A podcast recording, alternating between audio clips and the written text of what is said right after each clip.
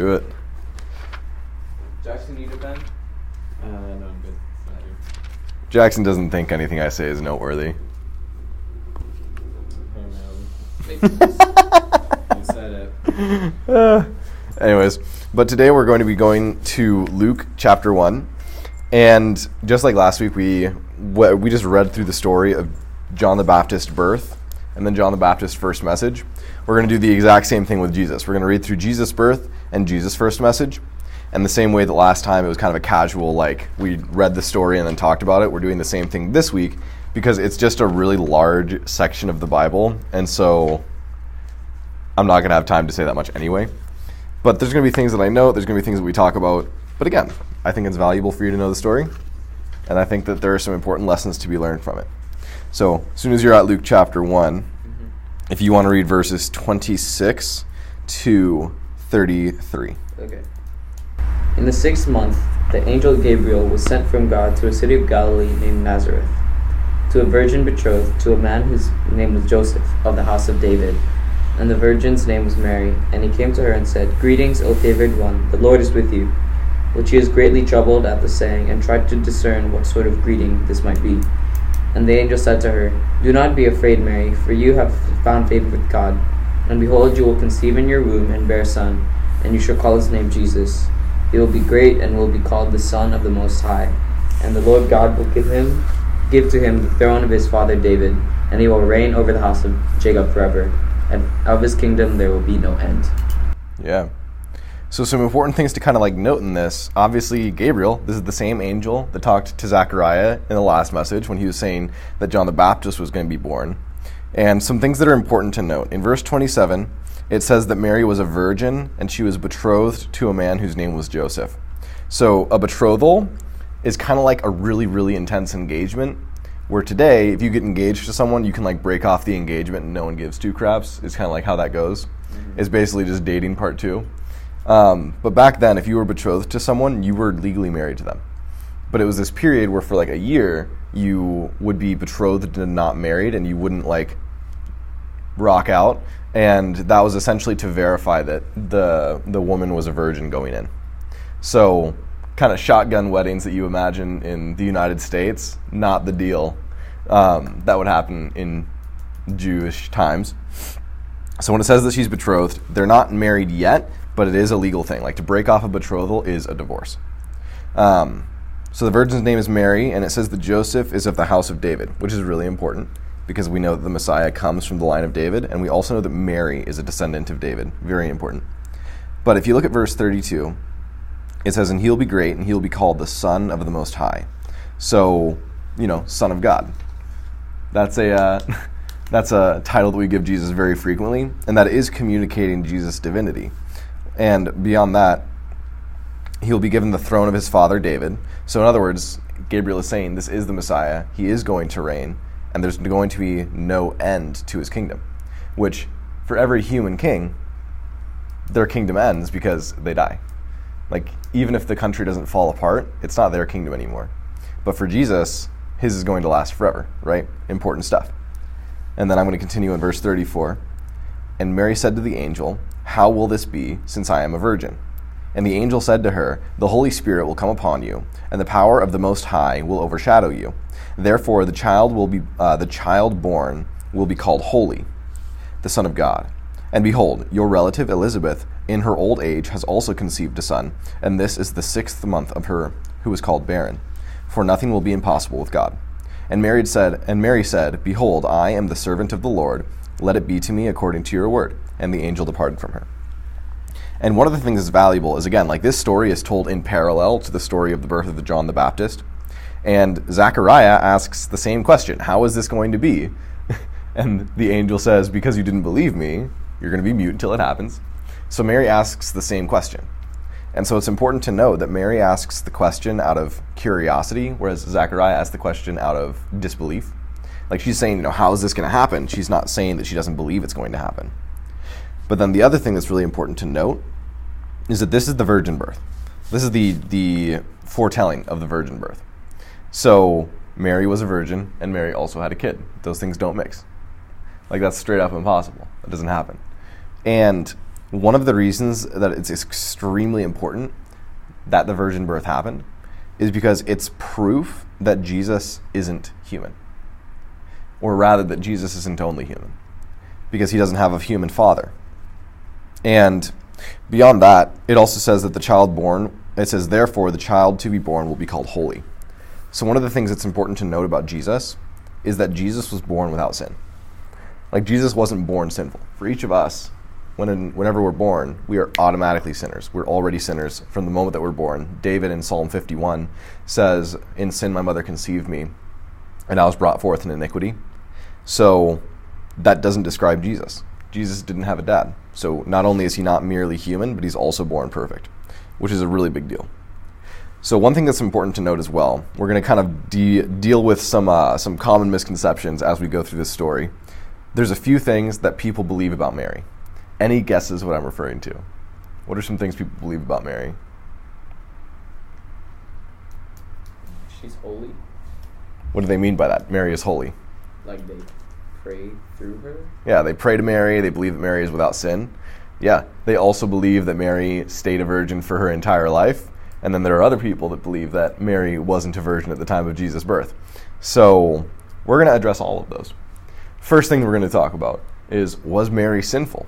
Well, in a few verses later, in verse 46, this is Mary after she meets up with Elizabeth and she's talking to her.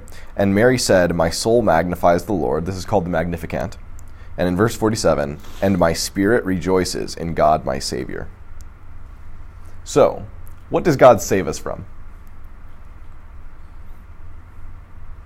Sin. Sin. Yeah, that's literally it. We're sinners, and because we're sinners, we ha- we end up going to hell, right? And so God had to send Jesus so that we had, you know, payment for that, and so that we could go to heaven. But the only people that God needs to save are sinners. That's it. There is not a single person who has never sinned that can also say, "Oh yeah, my savior." So from Mary's own mouth, quote, Mary who never sinned, she says, My spirit rejoices in God my Savior. So Mary is even saying, like, yeah, I'm a sinner. Because the only people that need Jesus to save them are sinners. So that's kind of one important thing. But I'm gonna I want you guys to turn to Matthew. Go to Matthew chapter one. Because we've seen a little bit of Mary's side of the story, but you know, Mary is betrothed to Joseph. You know, one day Joseph finds out that Mary is pregnant. How do you think he responds to that? Like, if you were a dude and you found out that the person you were engaged to was pregnant, and you were like, mm, I know that I'm not the father, what might your uh, response be? You are not the father. you are not the father. You seen that? I have seen that. That's like the show where everyone's like, I just feel like that's the, one of the funniest things.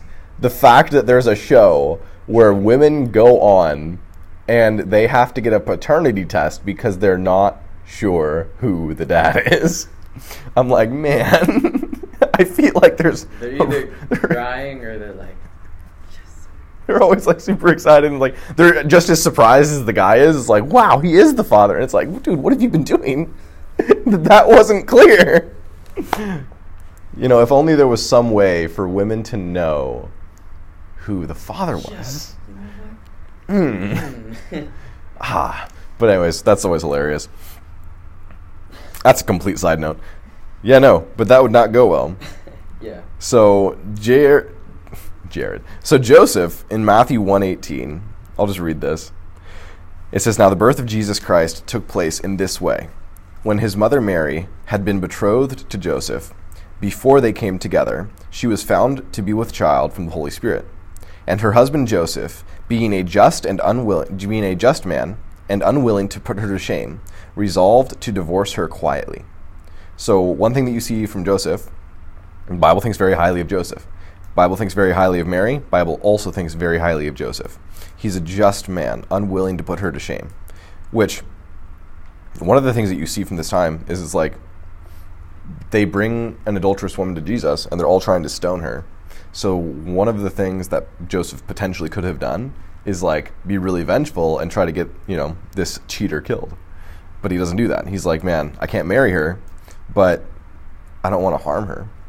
And so he's going to send her away. Which one thing that I think about do you think that Mary might have told Joseph about the conversation? Like, do you think that Mary might have told Joseph, you know, I, I haven't been with anyone, I'm actually just pregnant by the Holy Spirit? She might have. She might have, yeah.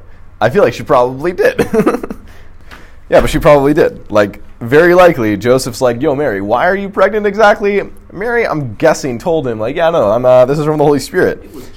It was Jesus. Um, and Joseph either didn't have the conversation, that's possible, or he just didn't believe her. Like, that's not a very believable story, you know? I, it's a virgin birth, man.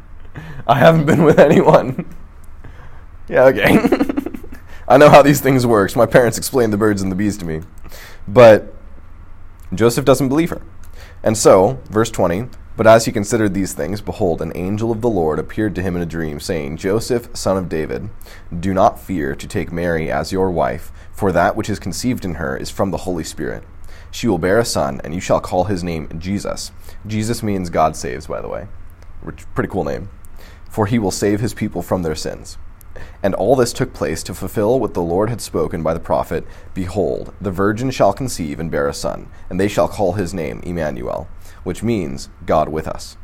When Joseph woke from sleep, he did as the angel of the Lord commanded him. He took his wife, but he knew her not until she had given birth to a son, and he called his name Jesus. And so, first of all, you see that in the same way that Mary believes the angel, Joseph believes the angel. He doesn't even ask a question. He just wakes up and does exactly what he's told. And he believes it completely. Additionally, one thing that's valuable to note what do you think all of the people who knew Mary and Joseph and who knew Jesus thought the situation was? I mean, not what they told him. Right? Not what they told him. Because essentially, they just ended the betrothal early. So they ended the betrothal early, got married, which the purpose for that betrothal is to verify that the wife's not pregnant beforehand. And so when they're ending it early and she's, you know, having a kid like six months later, um, people have some guesses. And some of the main guesses might be that Joseph and Mary were, you know, doing stuff during the betrothal or before the betrothal, or that Mary had slept around. And so that is what people would have thought about this situation. And I mean, the fact that Joseph married her, like they didn't necessarily have grounds to actually do anything about it. But Jesus would have grown up with people believing he was illegitimate, which is kind of a big deal. Like that's not as big of a deal in our current modern day because there's so many more people who are born out of wedlock. Like that's more and more common. But historically, that's a massive deal. And especially here, that's a massive deal. And so there's a lot of shame and stuff that's going to be put onto Mary and Joseph and onto Jesus as he grows up. But also, verse 25. What do you what do you notice about verse 25? Anything? In Matthew 1, Yeah. it says, But knew her not until she had given birth to a son, and he called his name Jesus. Do you notice the word until? Yeah. So, one of the things that's really important is people, like I said, one of the things they believe about Mary is that she's without sin. We addressed that a second ago. They also believe that she stayed a virgin for her entire life. Um, but that lovely word, until. What happened? As soon as Jesus was born, what did Joseph have the green light to do?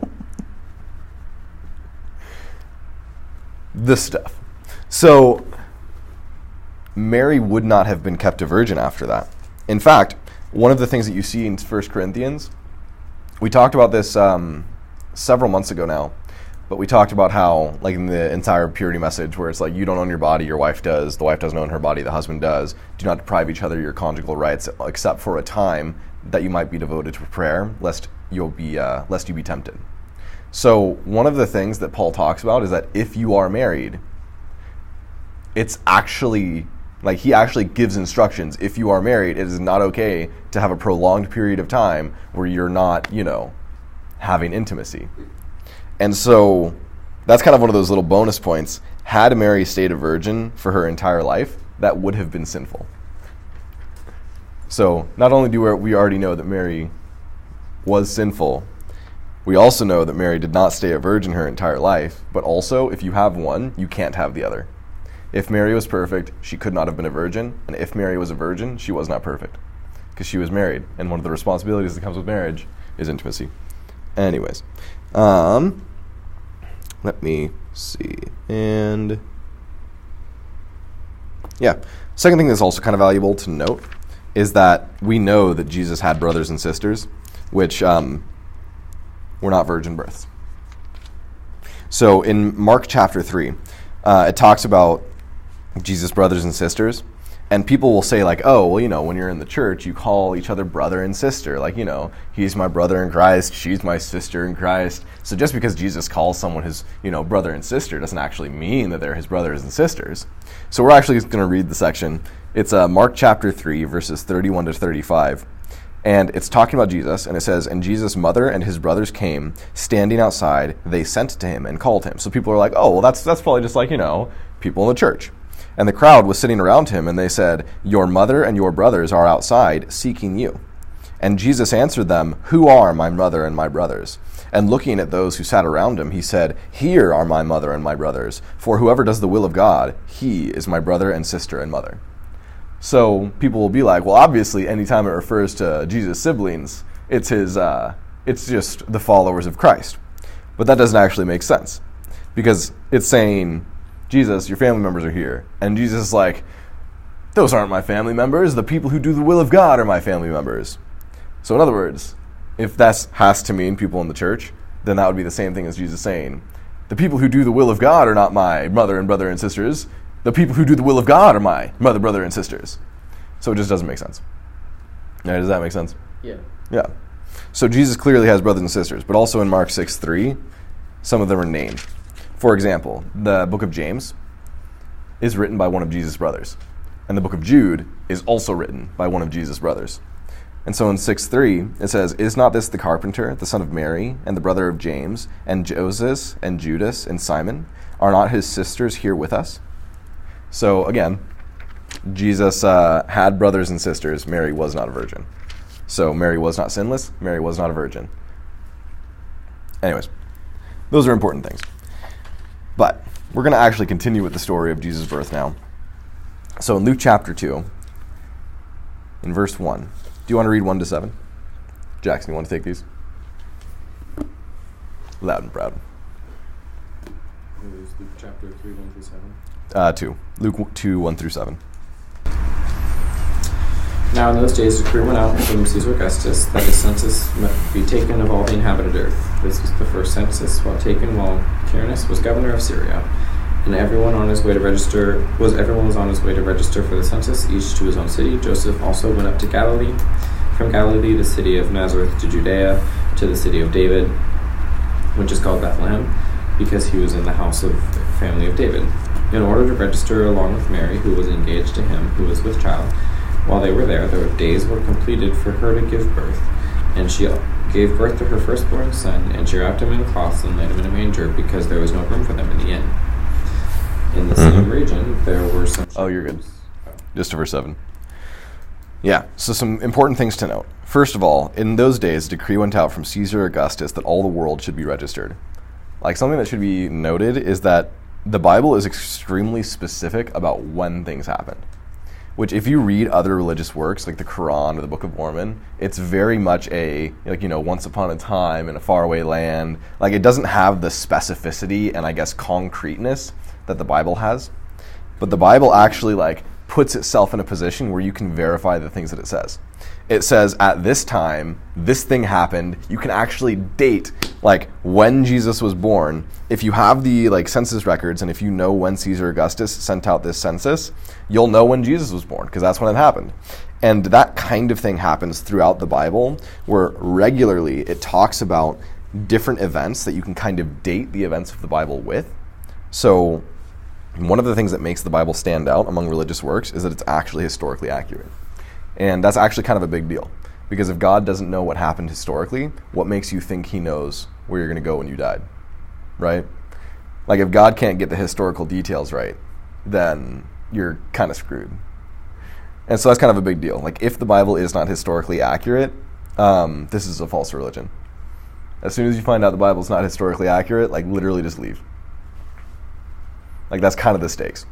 And um, and that does not mean that you shouldn't try to disprove it either. Do it, man. Go for it. Whenever you have questions about the validity of the Bible, research it. I spent a lot of time, like one of the things that bothered me a lot was how do I know which books are or are not supposed to be in the Bible? Because there's not like an inspired list of these are the books that are in the Bible and then these ones are not.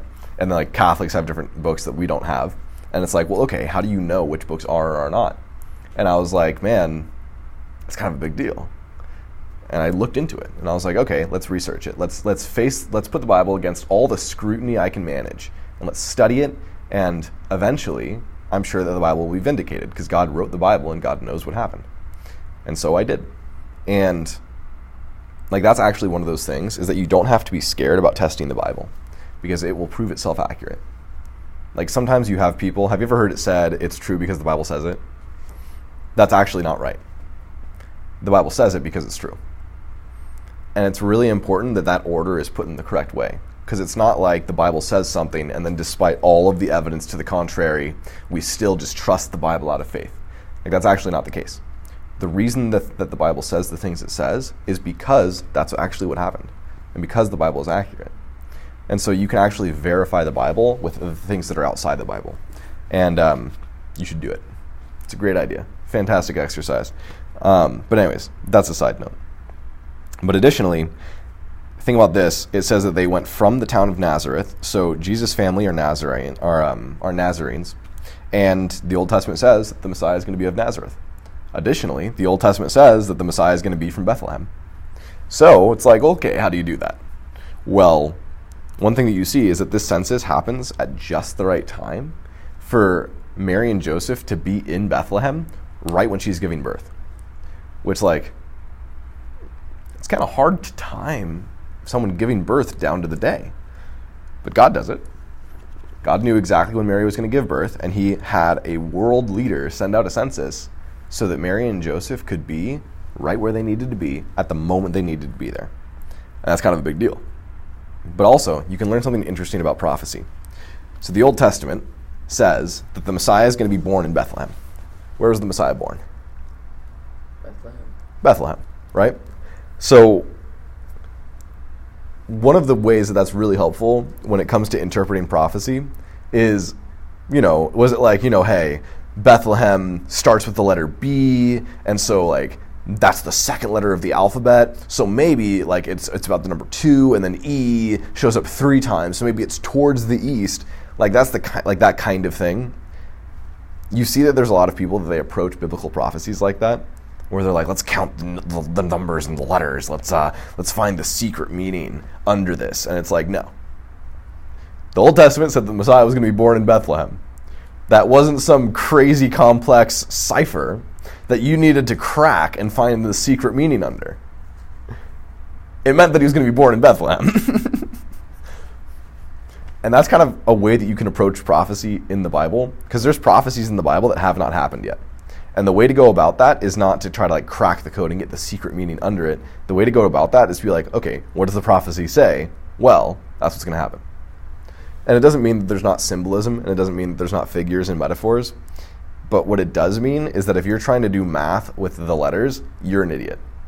Like that's really what it comes down to. The Old Testament said that the Messiah was going to be in Bethlehem, and the Old Testament also said that the Messiah was going to be of Nazareth. And so Jesus was born in Bethlehem and grew up in Nazareth. so it worked out. But also, he was born. Big deal. Good stuff.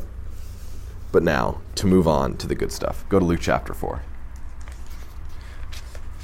So that's Jesus' birth. And we're skipping a bunch of stuff with like the shepherds and the wise men, and we're going to kind of skip over to Jesus' first message. But it's actually pretty helpful to read this. So if you want to read from verses 14 to 19. Okay. Jesus begins his ministry.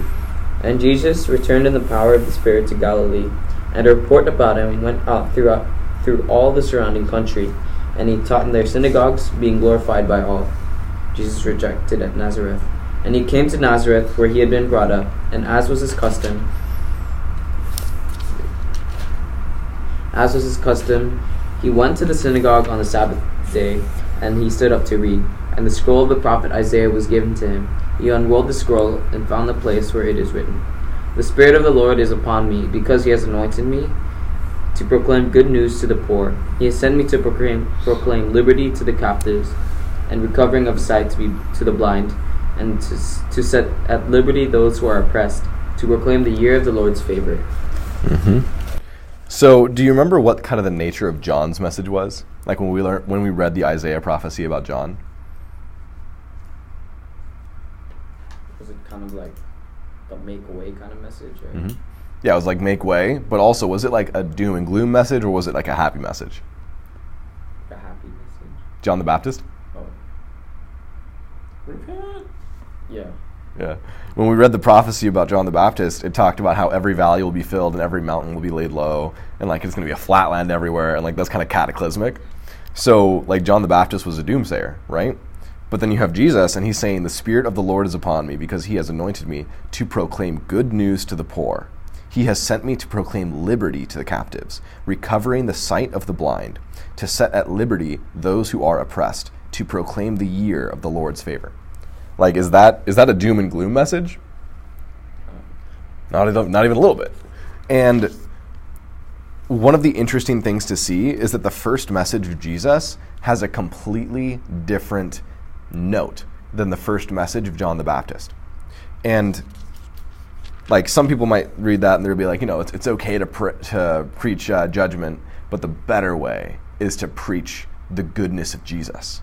And that's not the point that I'm making because Jesus talks about hell way more than he talks about heaven. Like most of what we know about heaven and hell come from the mouth of Jesus, and Jesus was absolutely a repent because the judgment is coming kind of preacher, but he wasn't just that. And so you kind of see that there's two parts of the gospel. There is the judgment that's coming, there is the bad news, but also there's the good news. Like Jesus is good news. And part of what makes Jesus good news is the bad news of the judgment that's coming without him.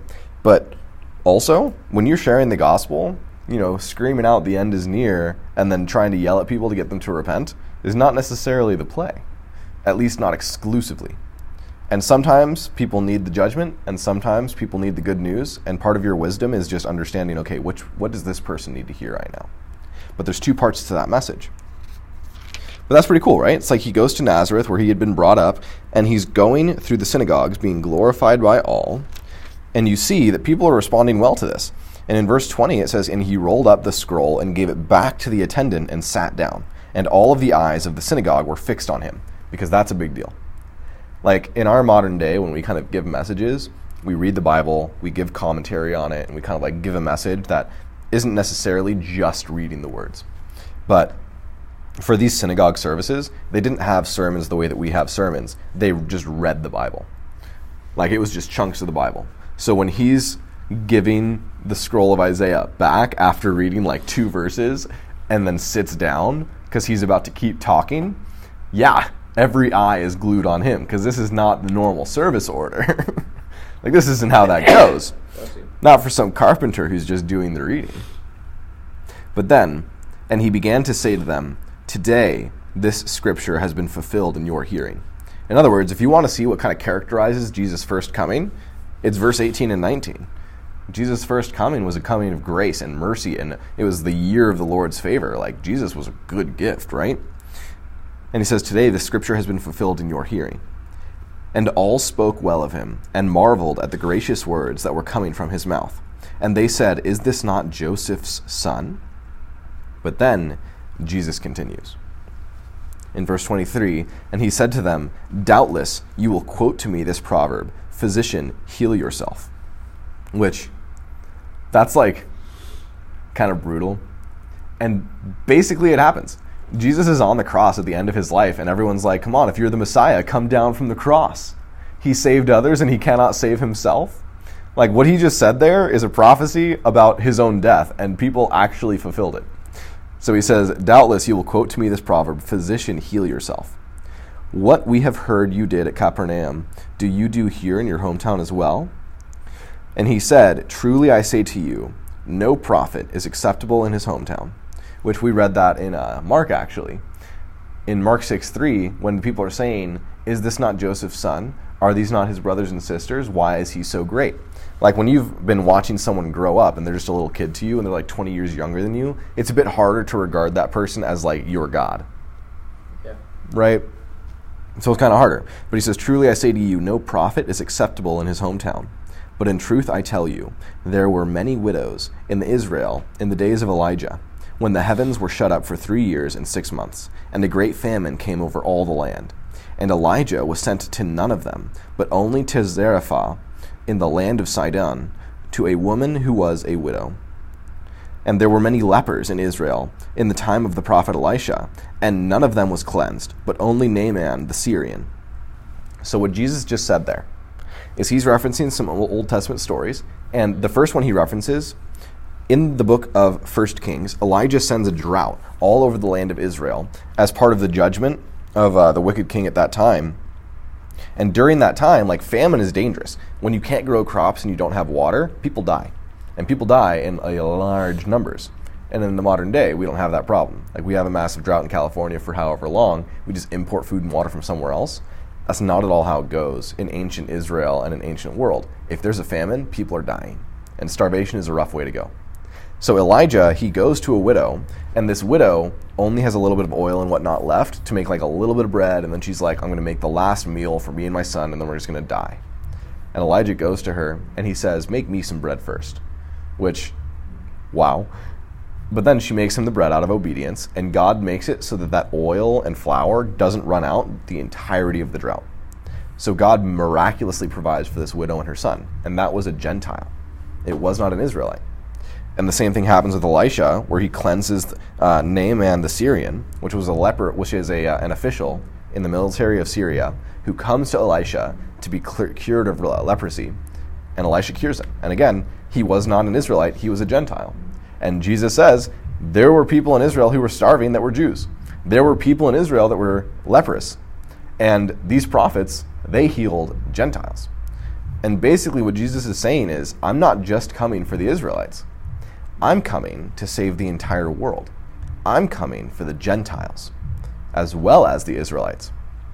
And so let's see what Israel, what the uh, Israelites respond to that with. Verse 28 And when they heard these things, all in the synagogue were filled with wrath. And they rose up and drove him out of the town and brought him to the brow of the hill on which their town was built, so that they could throw him off the cliff. but passing through their midst, he went away. That's rough. That's really rough. Like, weren't they just talking about how awesome it was? That, like, man, here's this guy from our hometown. He's talking about the Lord's favor. Good things are coming. He's about to tell us things that we like. And then he's like, by the way, I'm here for the Gentiles too. And then they tried to kill him. so, people hated Jesus. And in fact, people hated Jesus so much that he got crucified. people really didn't like Jesus. And the thing is, there are people that did like Jesus. But Jesus goes through his ministry, and what you see is that the majority of people didn't. The majority of people were not actual followers of Jesus. Even when Jesus has a massive following, like he feeds the 5,000, and then he has a bunch of people following him, and he says, Truly I say to you, you are not here to follow me, but you're here because you think I'm going to give you more food. You're here for the bread. So even during the times in Jesus' ministry where a lot of people were following him, it wasn't even genuine for the most part. And Jesus says, narrow and um, the gate is narrow that leads to life, and there are few who find it. But the gate is wide that leads to destruction, and there are many who find it. And one of the things that Jesus says, and one of the things that we see in the world, is that it is not the case that people like Jesus even from the very beginning of his ministry. He doesn't even say, Oh, I'm bringing judgment to you. Jesus isn't even saying anything like unpopular necessarily. He's saying, Oh, yeah, I'm here to be nice to you and the Gentiles. And they tried to chuck him off a cliff. So that's kind of one of those things to think about is that it is not the case that everyone likes Jesus. If you speak the truth about Jesus honestly, people will hate you. That's how it goes. Jesus even says, Do not be surprised when the world hates you, because it hated me before you. A servant is not greater than his master, and a disciple is not greater than his teacher, and if they hated me, they will hate you also. And so that's something to kind of think about. Like, Jesus is God's greatest gift to the world. Jesus is God. Jesus came, he lived a perfect life, he died so that we didn't have to. But also, sinners don't like Jesus. And so it shouldn't surprise you when people don't like you if you are accurately standing with Jesus. But, anyways, that's the story of Jesus' birth. Angel comes, tells Mary and Joseph that Jesus is coming. Uh, we see that Mary is not, in fact, perfect or a lifelong virgin. And we also see that Jesus is the demonstration of God's favor to the world, and also people hated him. So, with that, let's bow our heads, pray it out. We'll have some brief discussion. Lord, thank you for sending Jesus. Thank you that when we sinned, you could have just damned us after that. Lord, when the angels sinned, you created hell, and when humans sinned, you sent your Son. You prophesied salvation, and you brought it about.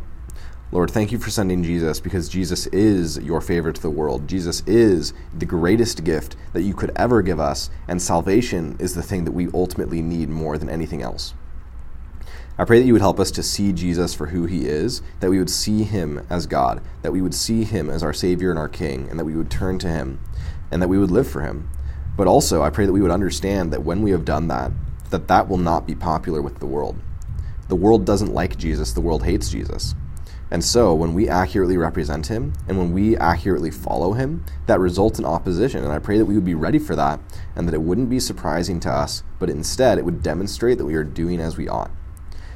But Lord, also, I pray that you would help us to see the compassion and the love that was in Jesus and the gentleness with which he approached people and Lord, I pray that you would help us to have the same demeanor, that people would be offended at the gospel we preach and not the way we preach it. And Lord, we pray these things in the name of our King Jesus Christ. Amen.